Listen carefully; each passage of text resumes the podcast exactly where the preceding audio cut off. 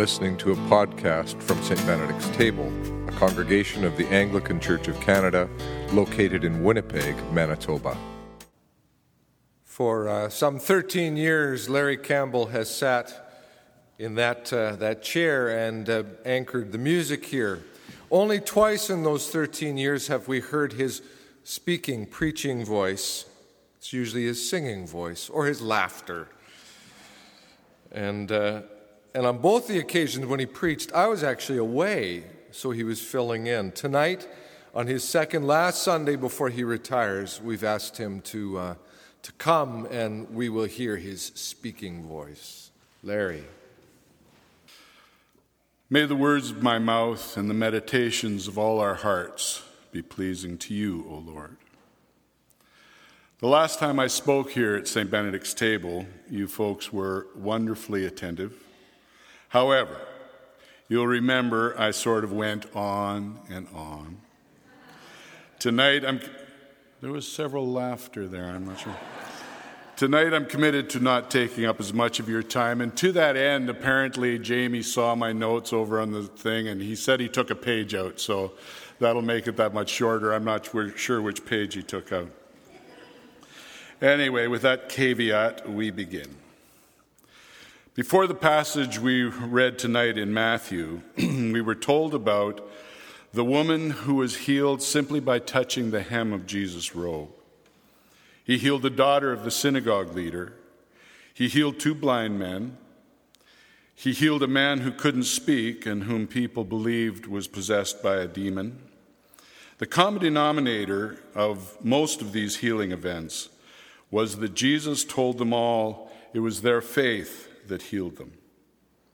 As we pick the story up from here, we're told that the message Jesus proclaimed throughout the region was the good news of the kingdom. This was always accompanied with the healing of the sick. This healing ministry was to be a sign and was to give credence to Jesus' authority and his claim that the kingdom was near. This is the same message that Jesus told his disciples to preach as well. Jesus also gave the disciples a curious set of instructions. He said, Go nowhere among the Gentiles, and enter no town the, of the Samaritans, but rather to the lost sheep of the house of Israel. We've heard Jesus say to those he's healed not to tell anyone about the healing. And I've always wondered about that. But this seems to be a little different. Don't go to the Gentiles. I believe that this has to do with God's overarching plan of salvation for humanity. The incarnation, or the infleshing of God in Jesus, the second person of the Trinity, is more than just what we celebrate at Christmas. It starts there, that's the beginning of a massive, miraculous invasion of nature by the Creator. Part of the mission of the incarnate one was to take the form of humanity and, in that form, to respond to God's call with a huge yes. We as humanity have failed to say yes to the call of God. Jesus said yes to God in the desert and no to evil. He said no to self centeredness and yes to living by every word from the mouth of God. He said no to the seduction of religiosity and politics in order to acquire power and fame, and yes to allegiance to God only. Jesus' 33 years was spent teaching humanity what it means to live in God's kingdom, to love God and to love humanity with all his heart, soul, mind, and strength. We have been unable to do this. He did this. When Jesus told his disciples to focus on the lost sheep of the house of Israel, he was fulfilling the next part of God's mission to all of us. First, he was living as a human, as humans were created to live. Then, in living as a human, he successfully faced evil. Now he was living into the covenant that God had with, with Israel. And in this phase of God's plan in Jesus Christ to save humanity, the people of Israel were being called and reminded of that covenant. The next phase was during the Passion of Christ. After suffering false accusations, abandonment, ridicule, misunderstanding, and even alienation from God, his Father, we're told by John in his Gospel, knowing that everything had now been finished, Jesus said, I'm thirsty. And when he received the drink, Jesus said, It is finished. And with that, he bowed his head and gave up his spirit. Jesus came to do what humanity was unable to do, to say yes to God. Paul writes, being found in the appearance as a man, Jesus humbled himself by becoming obedient and that's obedience to the plan to reach down to humanity. And he continues to be obedient to death, even death on the cross. And that's not all. After the Christ Jesus went back to sit at the right hand of his Father, they sent their Spirit to live in us and through us. The kingdom of God is near indeed. But I want to explore another thought. Jesus was talking about the lost sheep of the house of Israel, and I was wondering about the lost sheep of the church. Some of us are in the process of reading the Chronicles of Narnia together. Right now, we're reading The Silver Chair. We've already been introduced to Eustace Stubbs, or Scrubs. and in this story, he has called for Aslan the lion to help him and his friend Jill, and they've been transported to a mountain in Aslan's kingdom. This is still a fair distance from Narnia. Narnia is apparently in a bad way, and Aslan is sending Jill and Eustace to save it. Before Jill is sent to Narnia, carried on the sweet breath of the lion, by the way, which is pretty awesome. Aslan gives Jill four signs that she needs to watch for in order to accomplish their mission. He says, first, remember, remember, remember the signs. Say them to yourself when you wake in the morning, and when you lie down at night, and when you wake in the middle of the night. Here on the mountain I have spoken to you clearly. I will not often do so down in Narnia. Here on the mountain the air is clear and your mind is clear. As you drop down into Narnia, the air will thicken. Take care that it does not confuse your mind. That is why it is so important to know the signs by heart and pay no attention to appearances. Remember the signs, believe the signs, nothing else matters. Now, this sounds strangely familiar. Remember when the Jews who had escaped from Egypt were set to enter the land that God had promised them? God had given them many laws that were designed to give the people direction and to remind them that their God was the Lord. Then God said to the people, Love the Lord your God with all your heart, with all your soul, and with all your strength. These commandments that I give you today are to be on your hearts. Impress them on your children. Talk about them when you sit at home and when you walk along the road, when you lie down and when you get up. Tie them as symbols on your hands and bind them on your foreheads. Write them on the doorposts of your houses and on your gates. These signposts were gifts given by God to help the people of Israel be the humans they were created to be.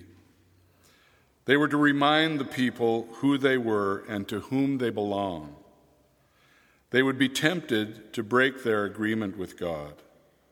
They would be seduced by other gods and by the things that distract us all from God. They would even wonder whether their God was capable of helping them, or maybe their God wasn't even there. This is why God said to the people of Israel, What I give you today is to remain on your hearts. And this is why Aslan said to Jill, Remember, remember, remember. However, once Jill is in Narnia, she has a hard time even remembering what she's supposed to remember, which sounds a little bit like me going grocery shopping. Israel was distracted and seduced, and they forgot. They forgot who they were and to whom they belong. This is what Jesus was doing. He had come to live in humanity's skin, to face evil, and to fulfill the covenant God had with Israel. He was here to remind them who they were, and this was the mission he gave his disciples go to the lost sheep of Israel. But what about my question about the lost sheep of the church? Personally, I feel lost often. I get distracted from my God. I'm seduced by the tantalizing come ons from what is often a mindless celebrity culture. I want things so that I can be cool or feel that I am in some way complete. Many of us, I'm sure, feel this way. I love what the Apostle Paul says in Romans. He says, I have the desire to do what is good, but I cannot carry it out. For I do not do the good I want to do, but the evil I do not want to do, this I keep on doing. So, can we take a page out of the ancient text or listen to Jesus speaking through the voice of Aslan? Can we think of some phrases that God has given us to remember? Can we say them as we drift off to sleep or as we wake? Or maybe we can repeat them when we can't sleep. Can we write them down and stick them on our fridge or on the mirror of our bathroom? Can we tattoo them on our wrists? That sounds like kind of a hipster thing to do. Don't tattoo your forehead, please. I don't want to share too much about me, but there was a time when any thought of God was the last thing on my mind. I did want to connect with God, but I would procrastinate and continue on my distracted way.